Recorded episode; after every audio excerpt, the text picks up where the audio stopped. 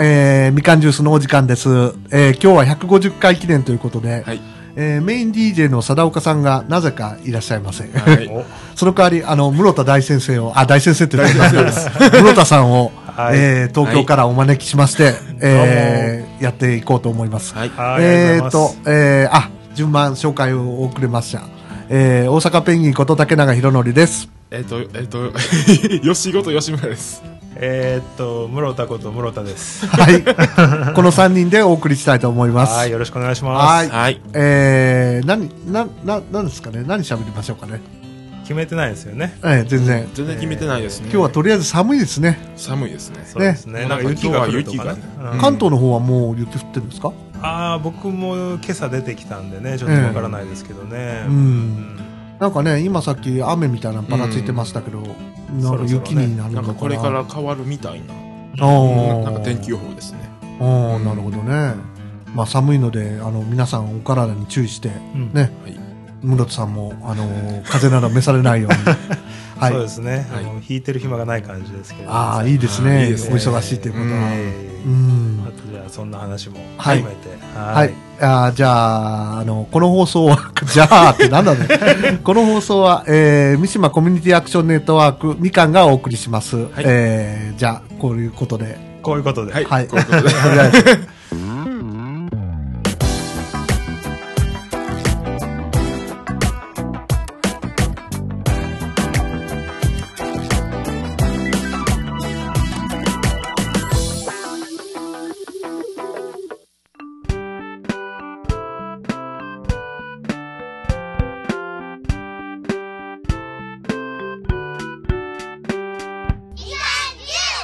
はい。中枠一のお時間です。はいえー、今日はネタがないんですよね。ネタがないですね。ね150回記念というのにね。はいうんねで、雑談しようかっていうことなんですけど、なんか、でも、なんか、吉村くん持ってきたんじゃないの？いや、なんかあの、あ商店街に関するネタばっかりなんですよ。おいいじゃないですか。なんかいろんな商店街行ったんで。うーん。なんかね、本当に。商店街ネタばっかりなんですよ。はいはいはい感じのなんかいろいろすごいあるんですたくさん。うん。たくさんありますね。はい。今どこも出してるんですね、こういうね。おー出してる散策マップのようなものをおね。ーそうですね、南とかね、うんあうんの、ああの、唐堀文の里とかも出してるんですけど、商店街が出してるんですか？商店街がが出してるやつもあるし、うんまあなんかいろいろ団体が出してるやつもあるんですけど、う。ん、掃除時も出してるんですかね。掃除時はどうなんですか？出してないです。お出してないですか？うん見たことがないですね。うこういうのって認知度ってどうなんですかね？あんまりないですけど、知ってる人は取っていくみたいな感感じなんでしょうね。うん。これ掃除時も出したらねいいじゃないですかね、うんなんかうまく多分これ広告をうん。その商店街の中の店から取ってうん。お金を回してる感じですようね、うん。ん。東京の方も多いんですか？えーっと僕はその商店街研究者じゃないので 残念ながら詳しくないですけど、多分あるでしょうね。あるんでしょうね、多分あるでしょうね。ん。あんまり、うん。うん。見たことはないですけどあるんだろうね。でもなんか大阪の方がありそう大な気も。阪は結構ありますよ。うん。うん。うん。どこら辺がおすすめの商店街ですか？やっぱり唐堀商店街これとかねあうんあ、あカラホリはや楽しいですよね。楽しいですよあそこね唐堀はう。うんんへカラなんか前あの3ヶ月に1回ぐらいなんかああの祭りしてますからねえ。あ、本当？うんへえ。えどんな祭りですか？いいやなんか商店街のなんかんなんやろなんやろ店の人がなんかあああの独自でそういうなんかあの催し物みたいなのするとか、はいうんうん。なんかそんな感じのしてますけどね。へえあれはなんか裏手の方も古い家がいっぱいあってそうです。なんかね。うん。そうです。雑貨屋とかあったりして、うん。まあ、面白いですよ、ねえ。うん、あれは谷町何丁目なのかな？地下鉄であれは谷町6丁目になるんですよ、そうですね。ねあ6丁目と9丁目の間ぐらいなんで、うななんとも言えないと思います。うん。うん。ううんんそうですね。なるほどね。うん。で商店街ネタいっぱい持ってきてくれましたけど茨城のやつもあるんですよね。いこれですけど、はい。茨城産っていうやつなんですけどね。茨城産うんこれ3の3は何々さんの3と何々さんの3なんでしょうね。これ3号の3ではないと思います。茨城4とか一方でそのその産業の産3業の3もかけてるああ、なるほどうんね。なんかこのうん編集と発行が茨産研究会って言って、うん茨城の茨に産業のう3ん。はい。ということなんですね、そうですね。なるほど。だから芋とかそういう茨城芋とかの、うんああ、空芋とかうね。うんそういうものを取り上げるという、うん。ん、なるほどね。それは、どう、どう、どうですか？中身的には。まあ、んなんやろう。結構こういうのって珍しいんですよ。農業とか扱ってるフリーペーパーみたいなのって。うん。なんかだからいいなと思って、クッキーとか昆布クッキー、カツオクッキーって売って載ってますしね。山崎屋さんの結構いけるんですよ。あ、そうなんですか。うんへこの前食べまししたけど。た。へえ、さすが。これは誰あ誰向けに発行してるんですかね？茨城市民なんですかね？どうなんですかね？農業をやりたい人向けなんですか？いいや、なんかあのー産地のものを紹介したいっていうフリーペーパーみたいなんで。ああ、うんなるほど。じゃあ今農業をやってる人が、こう、自分とこのもんを紹介したいというか。まあ、まあ、いろいろそういう産業を紹介したいっていうやつです産業をねうーん。ちなみになんかこのうん茨キング。茨キングもね 茨キングが気になるんですけどね、個人的には。こんなんがいるんですねいるんですね。地元ヒーロー、なんか次の流行りはこういうのが出てきそうですよね、うんあのゆるキャラよりもむしろこういうね、うん。うん。なんていうんですかこういう戦隊ものというか。戦隊ものはい、仮面ライダーみたいなね、はい。そういうやつですよね。まだお子さんはそういうのには興味ないですよあのね。ねこれからでしょうね。これからですね、はいハマっていくのはね。はいあの、まあ、ちょうど2歳になったんで、うん。はい。あの読むその雑誌子供向けの雑誌が、はい。これまではベビーブックっていうなんか2歳まではベビーブックなんですけど、はい。1歳まで、はい。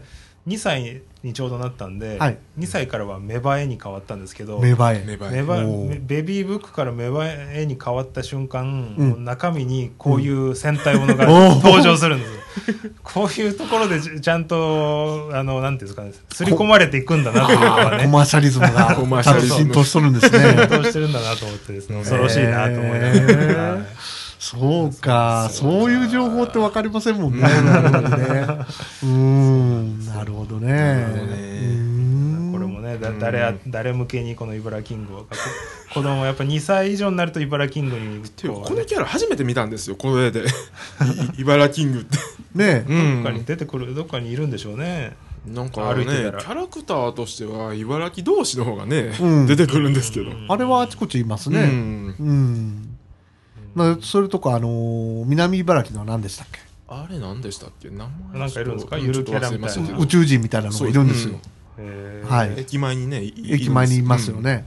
今やねあのなんか石を投げればゆるキャラに当たるみたいなそうですね。そうですね、高槻もハニタンで。ね高槻ハニタンで頑張ってますね。頑張って。ますね。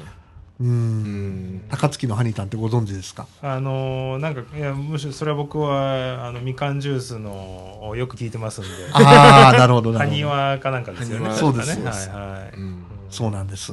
あのーあちこちね、映画になったりとか頑張ってますよね。映画？映画って、高槻の紹介の映画があったんですよ。あの最初の CM みたいなんででなんか出てるみたいです。高槻のハニタンとかああのー広報の CM を流してからあのえあああの本編にあになんか入るみたなないるほど。感じで、映画の、その、上映する前うに、ん上映する前に、ああ、うん。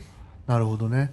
そういうので宣伝してるんですよ。高槻にこう、うん。住みませんか？と。か。ああなるほどね。ハニタンを使って、えタンを使って。えー効果があるのかどうかは微妙ですけどね。微妙ですね。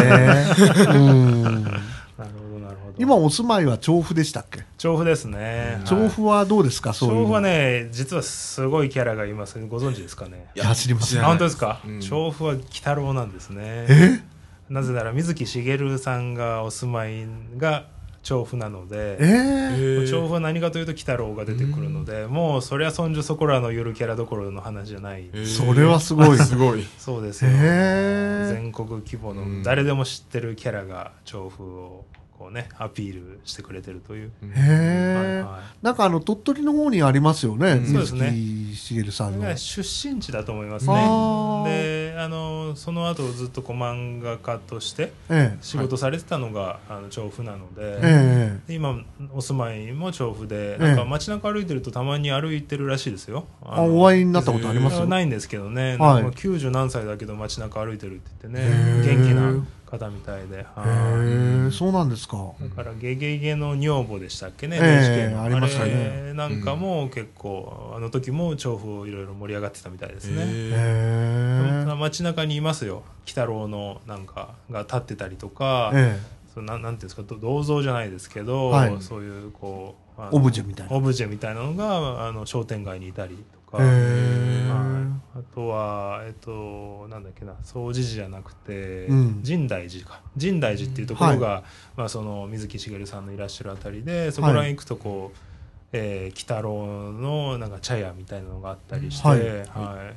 深大寺って確かそばかなんかが有名じゃないですか？はいそばが有名であのなんかそこら辺の一角に鬼太郎関連のこうちょっとしたあの食い物のところとかがへあったりして、まあえ。便乗してるという感じですけどね。なるほどね。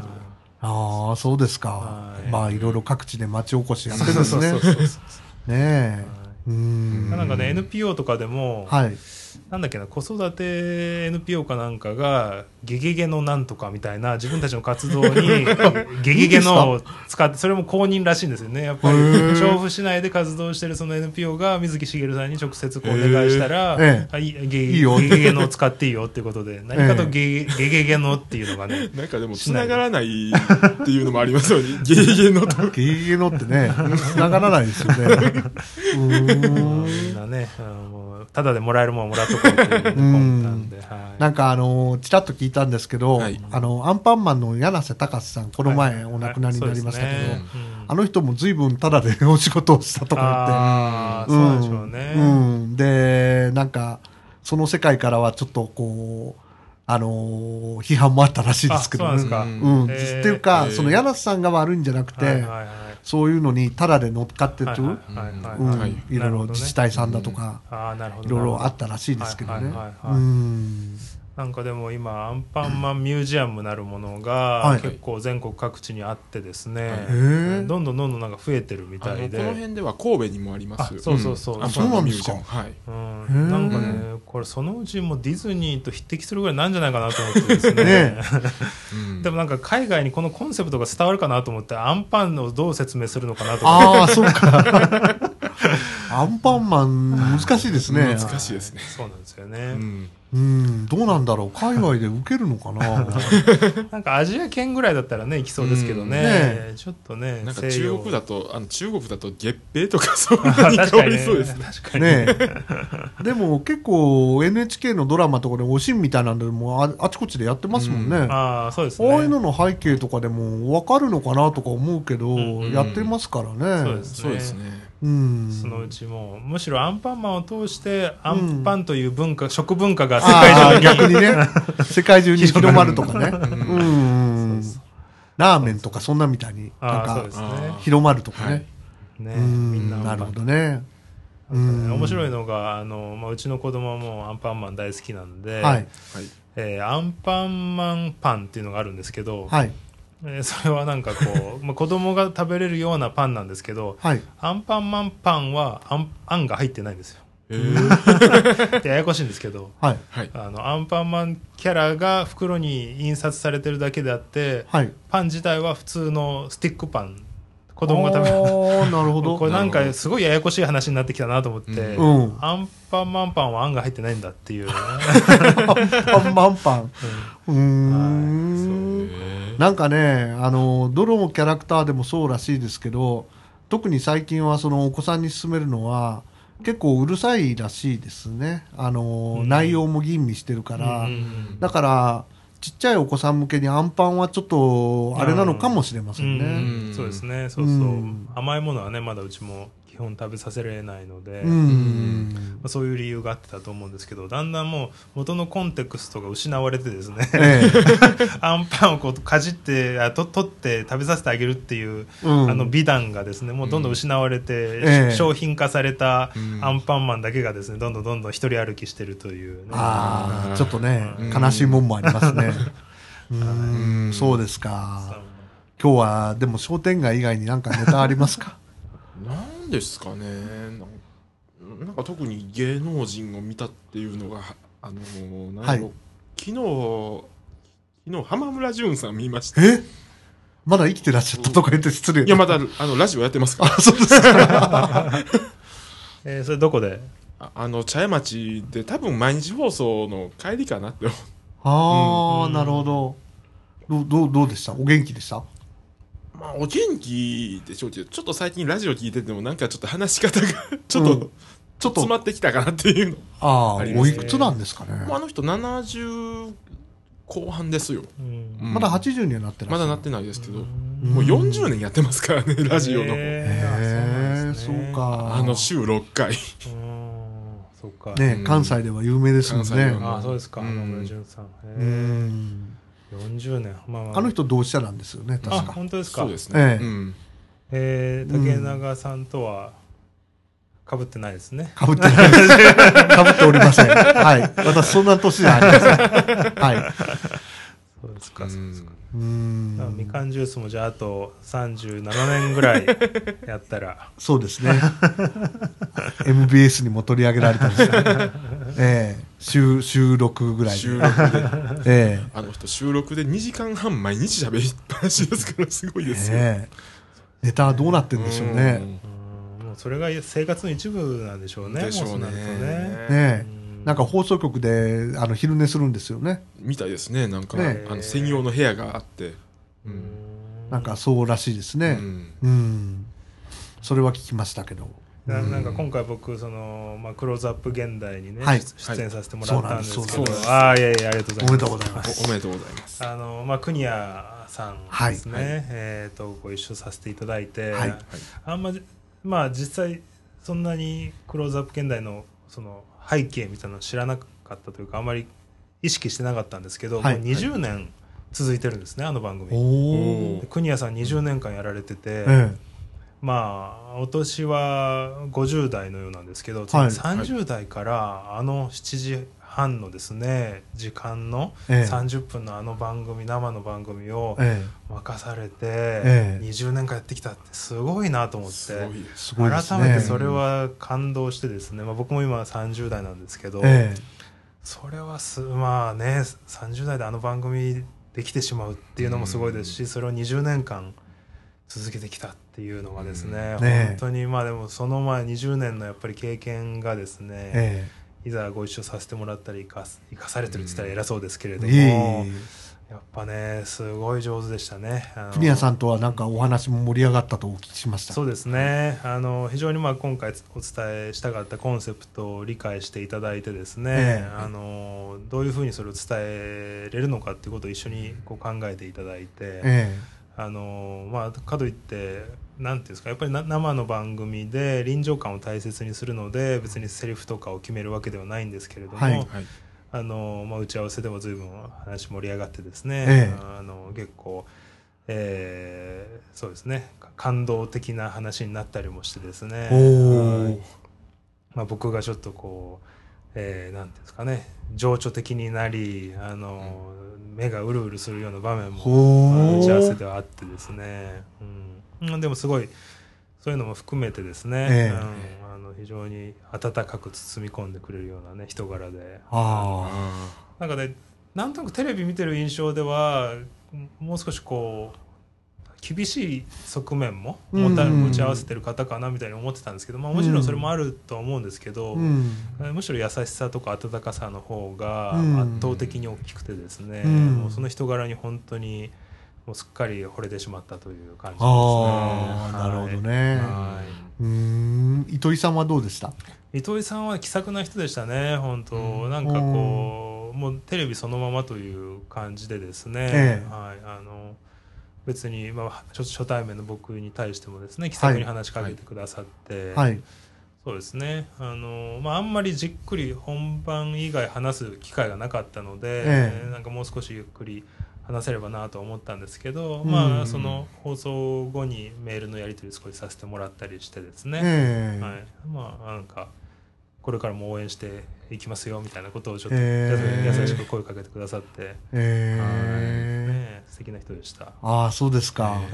年間フリーパスももらって。そうそうそうそう。まあねあの裏話ですけど、はい。なんか当日名刺をお持ちでなかったんではい。あの、はい。手帳に挟まってたですね糸井さんのあのある某水族館の年間フリーパスをですね、はいあのはい。あのフフリーパスしかないやって言うんで僕がじゃあせめてそれくださいって言ったら ああげるあげるって言ってですねあの顔写真入り名前入りのフリーパスをいただいてまあ、全く使えないものにならないわけなんですけど。顔ですね。本当ですね。うんなるほどね。は。い。そうですか。でなんかあのメールのやり取りでも、はい。糸井さんがあの、まあ、たまに動物園とか水族館行くといいですよなんていうふうにですね、はい。言って。だから多分糸井さんのそのクリエイティブな部分っていうのはそういうところから出てるのかなとか言ってねちょっとそういうふうに思いましたね。勉強になったというか、なるほどね。うん。ああ、そうですか。うん。ひょっとしたらこうぼーっと水族館に行って、うん。魚を眺めたりするところからいろいろ想像力をかきたててるのかなとかうん。思いましたね。うん。なるほどね。あの方なんかあの気仙沼で活動されてるとか。そうす。ですね、はい。まあ、うん。僕もそんな詳しいわけではないんですけれども、ええ。ーと気仙沼の,、まあ、あのもちろん3.11以降ですけれども、えー高齢者の女性の高齢者の方かな？が手編みのセーターとか手編みのそういった毛糸の製品を作ってそれを売るというようなですね。活動を、あのまあ、支援されてるということですね。ええなるほどね。なんかあの、も糸井さんはずっとこの間もう随分10年以上ですかね。ほぼほぼ日って言ってほぼああ、何か、はいほぼはい、何でしたっけ、ほぼ日刊糸井あ新聞。そうそうですね、うんはいはいそうです、はい。はい。えーの気仙沼版もなんか作られてあそうなんですか。はい、糸井さんがそれを書いてるのかちょっと気仙沼のスタッフが書いてるのかよくわからないんですけどええ。確か、うん、なんか、あのーそんな形でほぼ日刊糸井新聞の気仙沼バージョンも作られてるみたいですね。いろいろやっておられるんですね。そうですね、うん。な糸井さんだからこそできるような活動をね展開されてるんだなと思って、うん。はい、参考になりましたけどね、うん。で、ところであの番組出てからいはい。反響はどうですそうですね、あのーまあもちろんたくさんあのいろいろ連絡いただきましたし、ええ。あのーうんあのまあ、知らない人からと言ったら変ですけれども、ええ。あのーまあ、メールアドレスとかですね。一応あの、えー大学のホームページとかにも公開してるので、はい。はい。で連絡してくださる人もいましたし、はい。あの Facebook で友達申請してくださる人もいましたし、はい。しばらく会ってない友人とか知人とかからも随分連絡がありましたし、はい。でまあ、一番嬉しかったのは、まあ、もちろんいろんな連絡嬉しくて親族からも連絡あったんですけどそのその中でまあ僕一番嬉しかったのは僕がこういうあの、まあ、社会活動とかに、えー関心持つようになった一つの原点としてはあの僕の中学小学校からの友達が、はい。あの中学校に入って、まあ、あのあんまりこう学校に馴染まないっていう部分があって、うんでこううん。やっぱそういう学生ってどこにでもいると思うんですけれども、うん。その中でこう先生がこうなんていうんですかねそういった学生をこう排除するというか、うん。まあ、差別扱いするというか、うん。できる子できない子みたいな線引きをししたりするっていうことって、まあ、どこの学校でもあると思うんですけど、うん。なんか僕はすごいそれが嫌だったんですよね。なんか感覚的にすごいそれが嫌で。でその、まあ、友人とは仲良かったんですけど、まあ、僕比較的学校の成績は悪くなかったんでで先生はこう線引きをしようとするんですよね、ええ。なんでお前はあいつらと一緒にいるんだというよううなですね、ん。すごいそれが僕の中ではなんか大きくて、ええ。それってなんかなんでそういうふうに決めつけられなくちゃいけないんだと、うん。だからそこら辺が僕のなんかこう社会を社会に生きづらさとか生き苦しさを感じる原点だったんですけど、うん。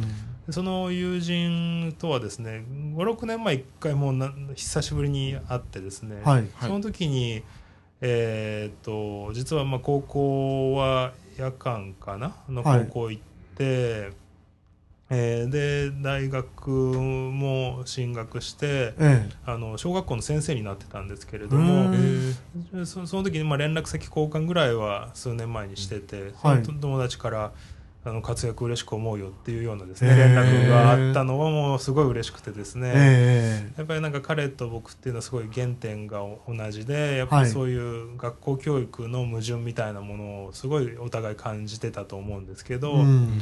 その中で彼は小学校の先生になるという、ん。まさにそのぼ僕だったら彼みたいなあの担任の先生欲しえー自分の子供の担任になってほしいなと思うぐらいその、うん。あのまあなんていうんですかねそういう子供をおそらくそういった差別扱いとかしない、うん。あの先生だろうなと思うんですけど、うん。そういう彼が、まあ、エールを送ってくれたっていうのがなんか一番嬉しかったですね。ええそれは嬉しいですね。そうですね、はい。うん。お仕事の依頼は来ましたか？仕事の依頼はですね、え。あのなんか半分ボランティアみたいな仕事の依頼の方がむしろ多くてですね。あの例えばな何十万で講演してくださいとか、はい。あのそんなん全然もちろん来なくてですね、えなんかうちの大学の近くのあのなんていうんですかね、えー自治会みたいな町会みたいなところからはい。あのよかったらもうお金は全然払えませんがあの講演してくださいみたいなね。話があってまあでもなんか僕はそれは嬉しいなと思ってですね、身近に感じてもらえたんだなと思って、はい。あのはいまあ、そそこはお手伝いしようかなと思って、うん。はい、連絡取ってますけどね。あのはい。教会の活動っていうのは今後もこうずっと日本で続けていかれるっていうことですか？あそうですね、はい。あのー一応 NPO 法人をですね、ええ。ーと今月末にえあの発足して設立して、はい。あのーまあ、基本的には、まあ、ワークショップをあの行ってその市民活動がなかなかこう広がらないで悩んでるような人がその広げていくノウハウを身につけてもらうような会なんですけれども。ええ。ーまあ、どんどんどんどん勝手に広がっていってくれればそれはそれに越したことないんですけど、はい。やっぱりこうや活動しててつまずく部分もあると思うので、えはい。はい。そういうことはまあなるべくて手伝っていくようにはい。NPO を立ち上げたいなと、えー思っていますね。はい。はい。あどうもあこんばんは。はゲスト登場ですね。ゲスト登場です。よどうぞどうぞ。どうぞどうぞおどうぞ。座りください。えーっと地域の、えーはい。福祉員の滝井さんが、はい。来てくださいましたし社会福祉協議会から佐村浩二さんが、はい。はい。どうぞどうぞ。どうぞお座りください。どうぞどうぞあ、そうだ。座ってください。そうだ、そうだ。あの、喋っていただいて結構です。はいどうぞどうぞ。こんばんは。こんばんあは。どうも。乱入してすいません。お久しぶりで。お久しぶりです。お久しぶりおです元気でした？今年もよろしくお願いいや、します。今年もよろしくお願いいたします。お願いしますええ土曜日ね、いつもね、あのー、下で。あそうですよね、えそっかそっか今日はお店番出てたんです。あそうなんですねあ日中そうですかあそっかそっかああ、ありがとうございました。あ5時過ぎまであじゃはいあそれ違いだったんですそうね、ですね。あーそれからちょっと皆さんと出かけてましたので。はいあ、はいそうですか。ああ、あの、よかったらこれかけてください。あの、よく聞こえると思いますんで。あ、ごめんなさい。はい、どうぞい。やいやあの実は今回のそのあクローズアップ現代に出るにあたって、はい。えー NHK がすごい取材をしていたんですけれども、はい。その取材の一環であの僕が関わってた地域の活動ってことであのみかんの紹介本当はすべきだったのかもしれないんですけどみかんではなくてあのむしろ山手台あの茨城市の山手台の,、はい。あの活動を少しお手伝いしたことがあったので、はい。その話題を出したらもうぜひ訪問させてくれっていうことで。えそれであの NHK のディレクターが取材に来てたんですよね。でその時にあへのー社協の佐村浩二さんを頼って来てくださっててえあ、そうだったんですか。おお世話になりましたその説あ明ー なるほど、なるほど。みみかんをね紹介すればよかったですねみかんも紹介してほしかったですね、ちょっとね。みかんはこうなるべく人の目に触れないように僕の大切な宝物としてああ、いいですね、その言い方。いいですね。なるほど。ううんん。まあまあまあ、そういう感じで。はい。はいえー、まあ、中枠1はこんな感じでよろしいですか？あ、はいい、いんじゃないでしょうか。もう素晴らしい進行で。はい。よく何をおっしゃいますよな。じゃあ、あの、中枠1はこんな感じで締めさせていただきます。あ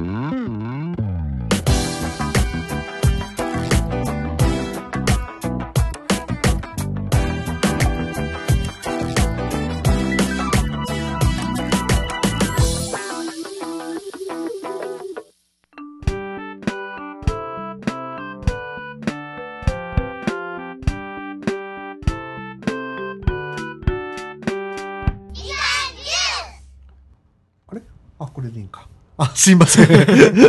中枠2のお時間です。はいはい。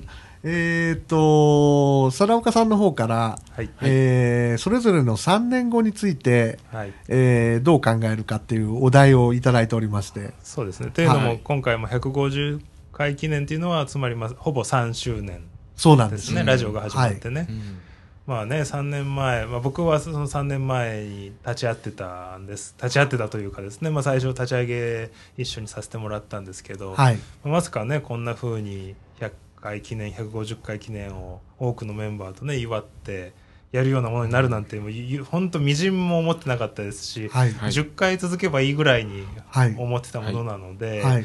面白いもんだなと思って、ね、3年経つといろいろ物事変わりますし。いろんな可能性があるのでね。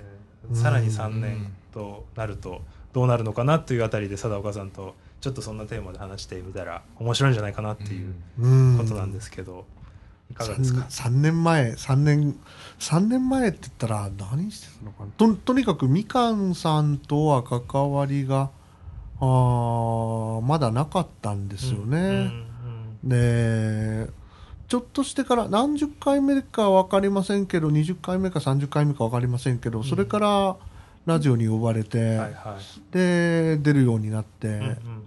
で、もう2年ぐらい経つんですけど、はそうですよね、そう考えると、まあ、もうすでに初期のメンバーみたいに、ほぼね、位置づけとしてはベテランメンバーですよね。い、そんな感じなんですけどね。うんうんで、まあ、貞岡さんが後の放送でもおっしゃるのかもしれませんけど、はい。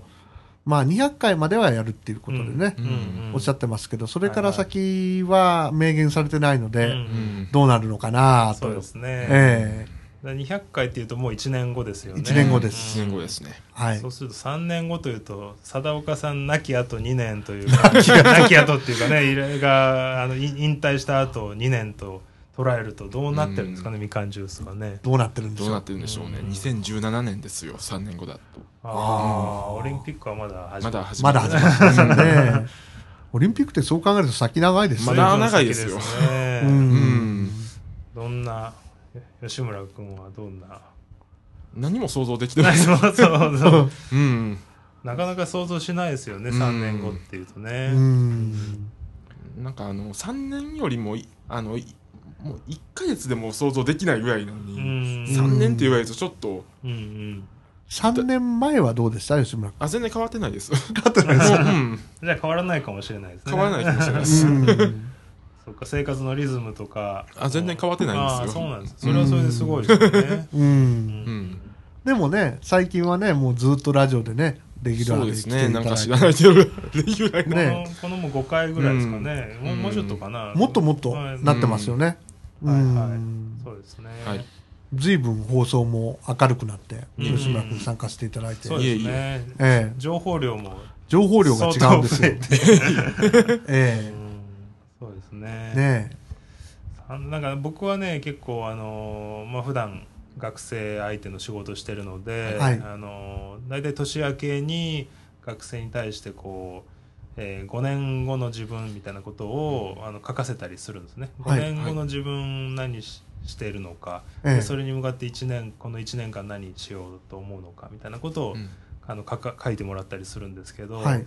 結構学生にとってはそれはすごいいいことでっていうのはあの、まあ、大体2年生にそれさせるんですけど、はい。はい。5年後っていうともう就職してるんですよね。結構その就職って今どんな就職があるのかもう見当つかない世のうん世の時代になってるじゃないですか。うんそういった中でやっぱりちゃんとつまり世の中が不安定だからそれに振り回されるんじゃなくて、うん。まあ、自分が5年後どういう状態にいたいのかっていうことをちゃんと、まあ、ビジョンを持って、うん。ええ。それに向けてこの1年何できるのかっていう方がまあ建設的というかですね、はい。はい。だからそうでないと本当今の時代すごい不安定な社会なんで、うん。簡単に振り回されてしまって、うん。あのしまうのでまあそれやると結構学生はあ自分がそういうなんていうんですかね甘えてるというか何も考えずにこの1年間過ごしてたことに気がついたとか、うん。だからそうするとこのままいくと何も考えないまま就職活動に飲み込まれて、うん。しまうのも気がついたとか、うん。結構みんな真剣にそういうこと書いてくれたりして。ええすごいあの学生にとってはあの有意義なあの、うん。なんていうんですかねその、えーまあ、え演習って呼んでるんですけどそういった授業をですね、はい。自分でそうやって考えて書くような授業をさせてもらってて、はいやってるんですけど、まあ別にねあの、まあ、皆さんも学学生ではないのであれですけれどもなんかそうやってちょっと近未来をあの、うん。考えることっていうのはすごい実はい今にとって大事なことなんじゃないかなという気がしてですね。うん。室田さん自体がそういう例えば授業とかそういう訓練を、はいあの受けてこられたんですか？これはねあの実はあのアメリカで NPO 活動してる時に、ええ。あの毎年やってましたあそうですか。ごい重要ですねこれは。あのやっぱり NPO 活動もすごい振り回されるんですよ、うん。それは政府の政策とか、ええ。予算のどうのこうのとかで、ええ。いつの間にか自分たちが何の目的で活動してたのかってことが分かんなくなってしまって、はい。気が付いたら政府がこの予算を出すからそれに飛びつくみたいにどあんどんどーん受け身になっちゃうんですよね。はい。そうすると本当ビジョンみたいなものが失われるので、えあの毎年必ずその新年のうん英語では New Year's Resolution って言って、えはい。なんていうんですかねレゾリューションっていうのはこうこうなんていうんですかねえなんて言えば、えー日本語だとなんていうのかな竹永さんの方がよく訳してくれる。ええ Resolve いやか解決？か解決するみたいな、新新年のまあそういう新しくこう、まあ、解決するみたいな、うん。英語ではそういう意味なんですけど、はい。はい。New Year's Resolution って言ってっていうのをあの毎年 NPO の中ではやっていてそれで今年自分が例えば担当してるプロジェクトをどうするのかみたいなことっていうのは常にあの考えて 5, 5年とか10年スパンで考えた上でこの1年どうしようみたいなことをですねよくやってましたしなんかやっぱそれすごい良くて僕はなんか20ぐらいの頃からそれをやってるやることに慣れてたので、え結構常になんか5年後の自分とかうん。10年後の自分を意識するようにうんなんかいつの間にかなっていて、うん。それはあのもちろんうまくいかないこともいっぱいあるんですけど、えううんんあの自分にとっては有意義だなと思ってるので、うーん。はい。みかんの中でもねちょっとそんなことを考えれればなっていうのは少しあって、うん。なるほど。そんなことも含めた提案でもあるんですけど。ああでも3年後って言えば JR 総除寺駅できますよね。それは大きいですうん。ね。大きいですね。うんあ掃除駅できたらだいぶ変わるでしょううんねだいぶ変わると思いますよ JR 2000に三十年。30年か。はい。じゃあ5年か。五うん年。ああじゃあまだできてない、うん。まだできてない。まだできてないですトラックがどんどんいっぱい入り込んでどんどん入りああ工事中ですねガンガンガンガンやってる頃、うんそうですね平成30年ですか平成30年です四か月。あー4月まあまあ2019年ですねなるほどまあそれに向けてねいろいろ準備を、まあそれまでにか結構変わるでしょうね街並みも。うん。うーん。とりあえずあの今商店街で空き地があるじゃないですか。うん。あれどうなるんでしょうね。どうなるんですかねあれ。マンションですかね。うん。今あの掃除時の阪急の駅から商店街ありますでしょずーっと団地の方に向はい。けて。空き地がいくつかあるじゃないですか。あ。うん団地に向けてえーってことはあのオアシスに向けて。うん。あーはいはいはいはい。昔の日照に向けて。うん。お風呂屋さんとかあってはいはいはい。あの商店街ありますよね。うん。あの空き地がね結構あるんですようん。ポコポコと。うんうん。右側の方にね。右側にもありますし、ね。左側のあの角のところも全部空き地になった。ん。あですよ。そうですか。あの路地みたいに入っていくところがあったと思うんですけど文房具屋さんとかあったら、うんあれも全部一角取り壊されたんですよ。うんそうですか。え再開発の匂いがしますね、えだから商店が途切れ途切れになっちゃってるかえら、なるほど。新しく入らなかったら ごめんなさい。うんあのーどうなるのかなとは思ってるんですけどうんね。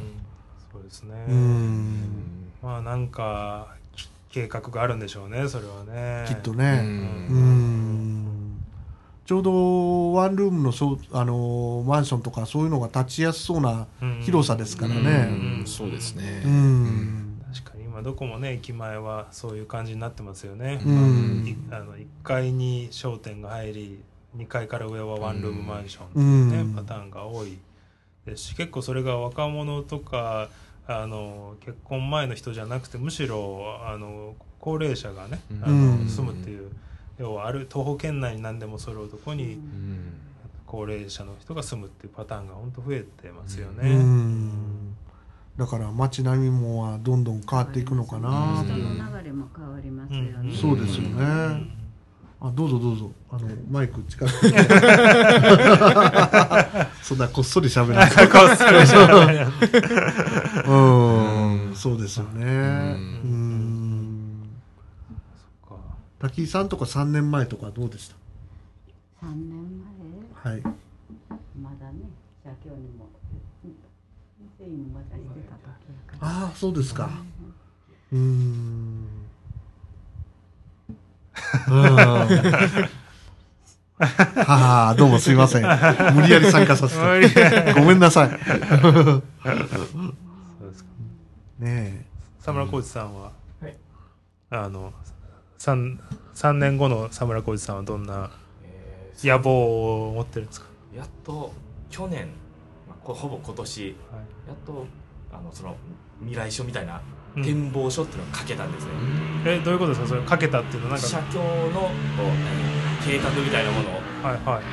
平成18年に最後書いたっきり社協としてそれはのえー個人として、はい、展望みたいなものを書いて組織として、はい、企画書みたいなのをこうはい出したのがはい平成18年が最後だったんですよ。へそれまでは出してたんですけど。でそこから忙しくてえうん。書けなくてう、ん。やっと今年落ち着いて書けたんで,、へで将来展望とこの近未来の何年後中うん。中長期の展望短期の展望ってやっと書けるようになったんであこれから面白くなるかなというのはえそれは一人一人書くんですか？それともなんか組織を代表して佐村浩二さんが書いたんですか？個人的に。あ個人でおおなるほどね。ああ面白い。へうん。えなるほど。じゃあ自分まあ自分も含めて組織として将来こういうことを思い描くぞっていうことを自分の中で整理する、整理してそれを提言して。えーあ提言もするんですか？あの事務所にちゃんとああなるほど。出してこんなんでいけませんか？みたいな。おーそれは面白いですね。すごいですね。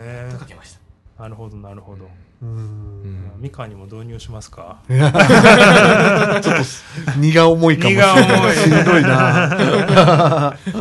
そうですね。なうん。るほどなるほど。へやっぱり軸がぶれてしまううん。えうんのをこうぶらさないようにうん。するためにやっぱりこうアウトプットするん。っていうの大切かなって思いましたんで、うん。今まではこうね定期的にこう作ってうん。出せてたものがうん忙しくて何もできなくてこう目の前のことだけをこうやるっていううん工程に回ってたんで、やっとそれが改善できてぶれないようにそれ見たらこう思い出す。うん。でその時にこう何かあったら修正を加えていくような、うん。そういうものをこう作っていきたいななるほど。ううん。んそうですね。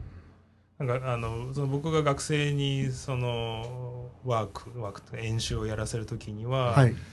そのまあこの1年間どんな課題や困難があってそれをどんな、えーまあ、資源や能力を使って自分が乗り越えるのかっていうのを書いてもらった上で、それを絵に1枚の絵に描くっていうのをしてもらうんですよね。でその描いた絵を机にの前に貼ってええ。この1年間はこういうイメージで自分は乗り越えていくんだというふうになんかこうやってもらうんですけど。絵ですか？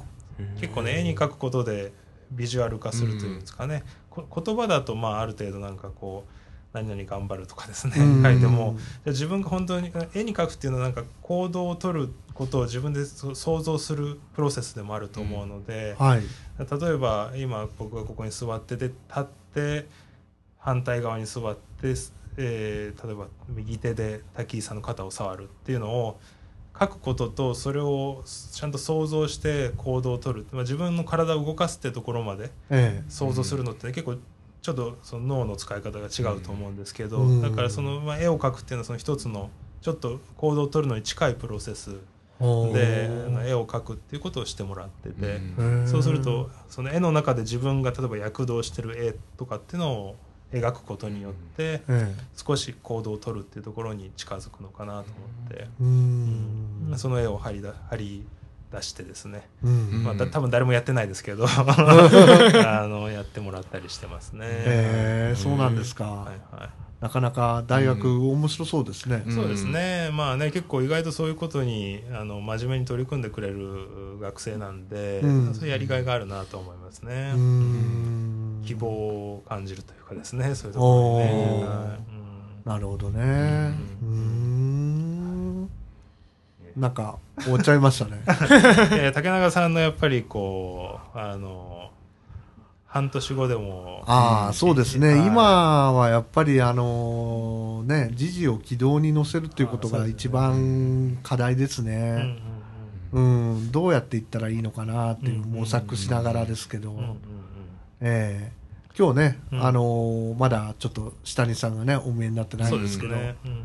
ね下西社長のもとで社どうって 社長って言っときますけど。どうどうどうやってうん。ね、うん。あのー発展させて充実させていくかっていうことですよね、でも今日久しぶりに、ええ。な1年ぶりなんですかね。その1年前に100回記念やってそれ以来なのかちょっと覚えてないですけど、はい。久しぶりにみかん屋さんに来させてもらって、ええ。結構感動しましたけどねあのディスプレイ見て。あーありがとうございます。うん。本当ちょっとした雑貨屋さんみたいなね、ええ。感じになってるクリスマスの時来ていただければもうちょっとなんかね派手だったんですけど。なんか写真で見ました、イルミネーションみたいに、ねはい。なってましたもんね、はい。うん、すごいなと思って、ええ。はい。ありがとうございます。いやいやいや。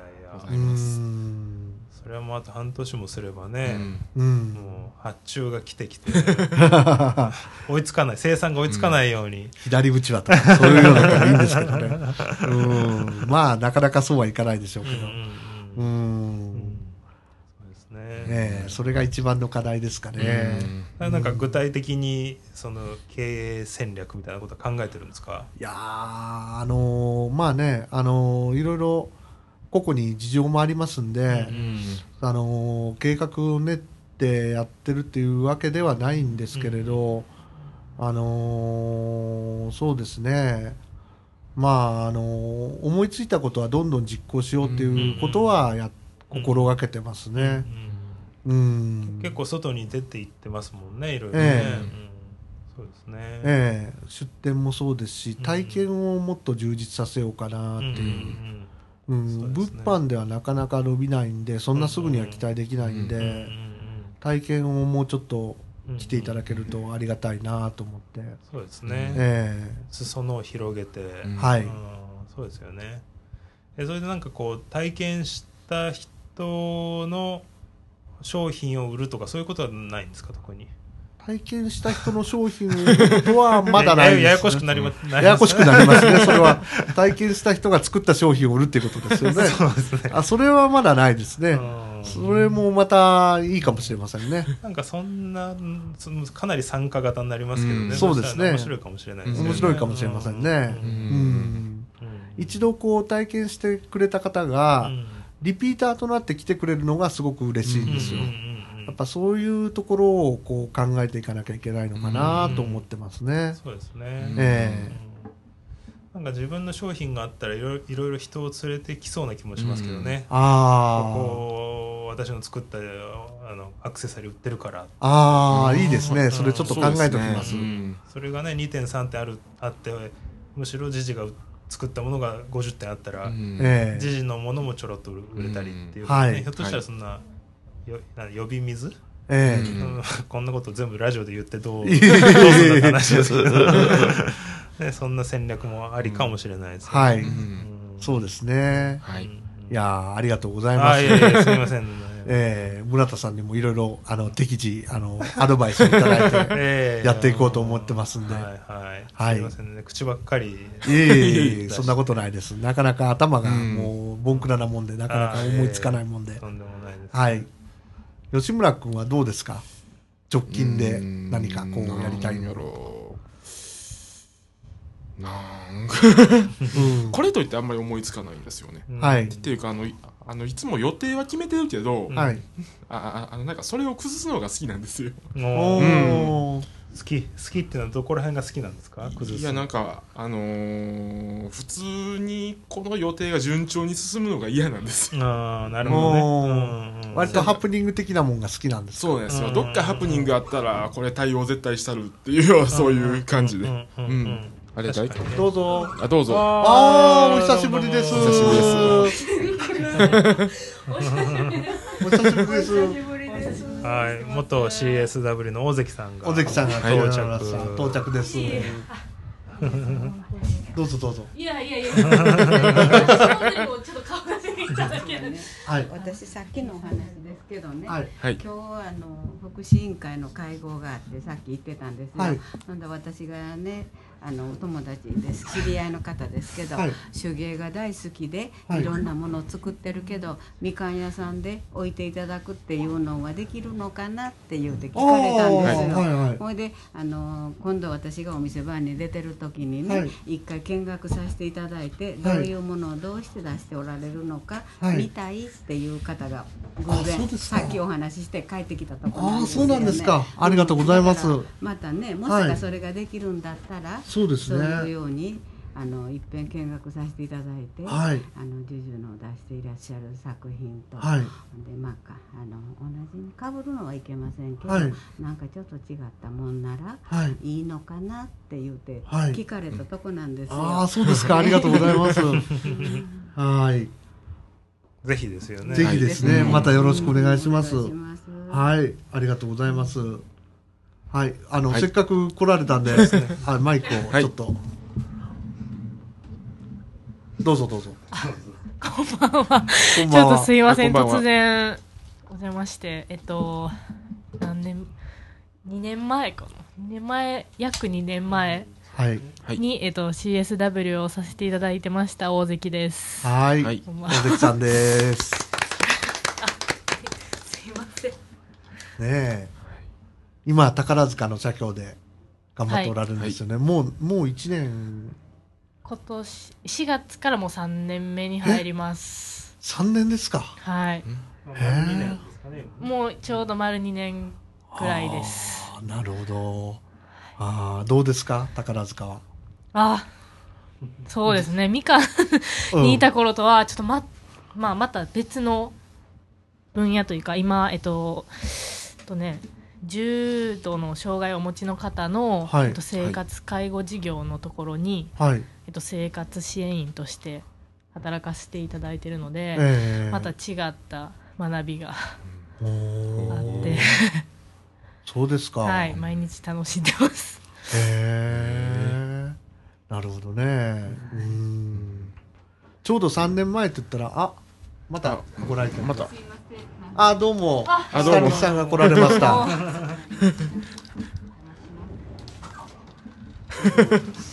すごいですね。すごいですね。今日は。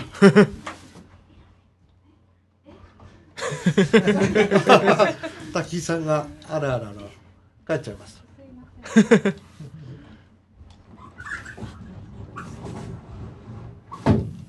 はい。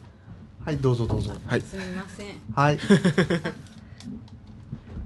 あ遅くなりました。すいません。はい今、下西さんが来られました。はい、よろしくお願いしはます。いはい。で、えっ、と、今話がちょっと途中で、ちょっと途中で途大関切れました。はい。はい。3年前っていうと、まだラジオとか出られた頃ですよね。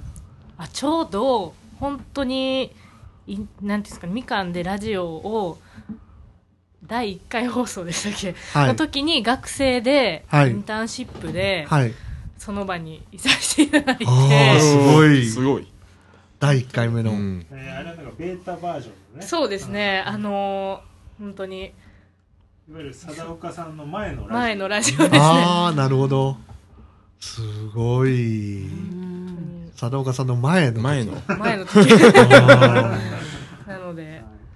初代初代 D 初代。ー初代で いや私あの時本当に名前ぐらいしか言ってなかった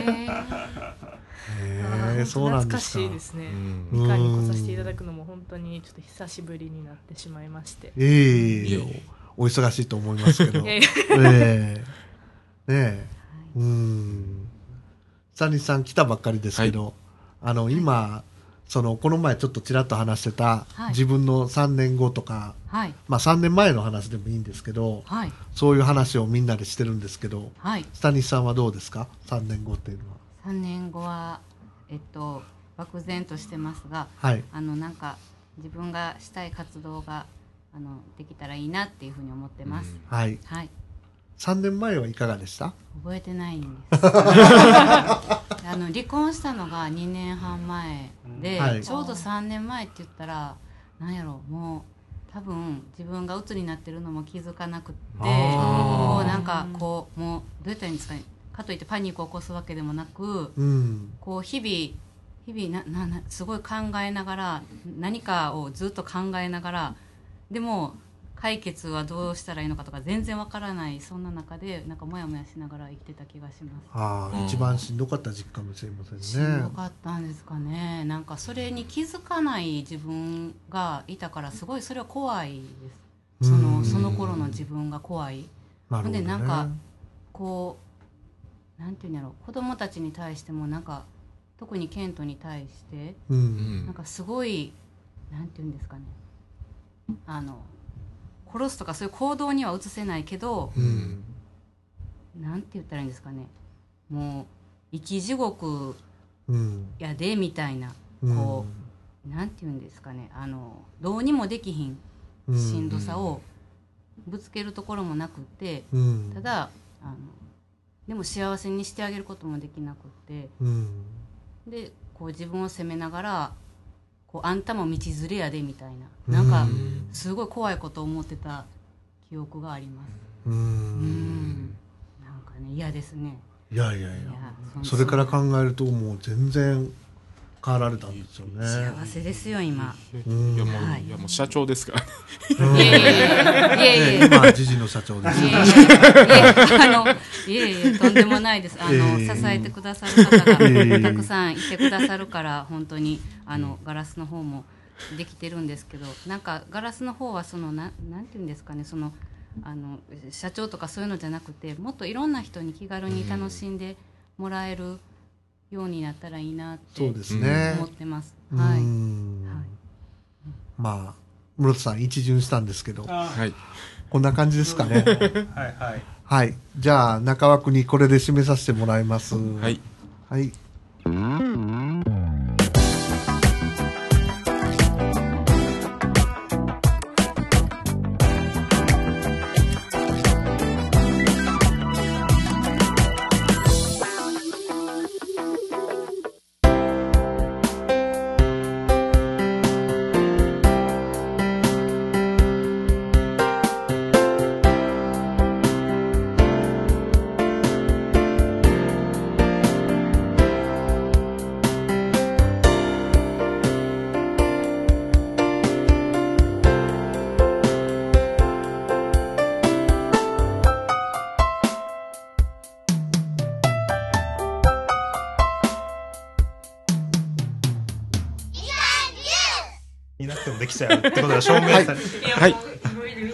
のお時間です。はい。はいはい。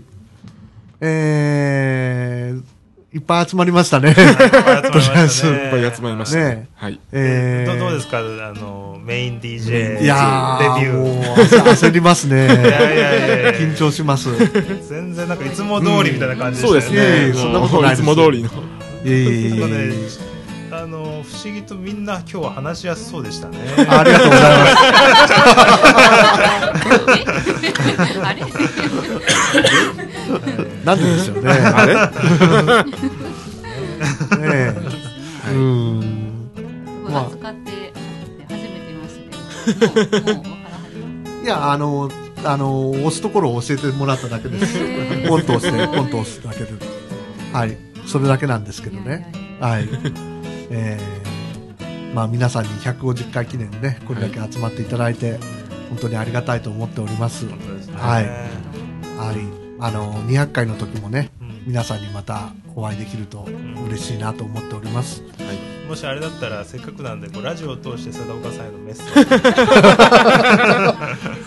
ジ。貞岡さんですか？はい。いやー本当に150回あのーご苦労様でしたとしか言いようがないですね。ねえこれここに席に座ってこう、うんずっと喋り続けるって大変ですよきっと。ええあのーよくわかります。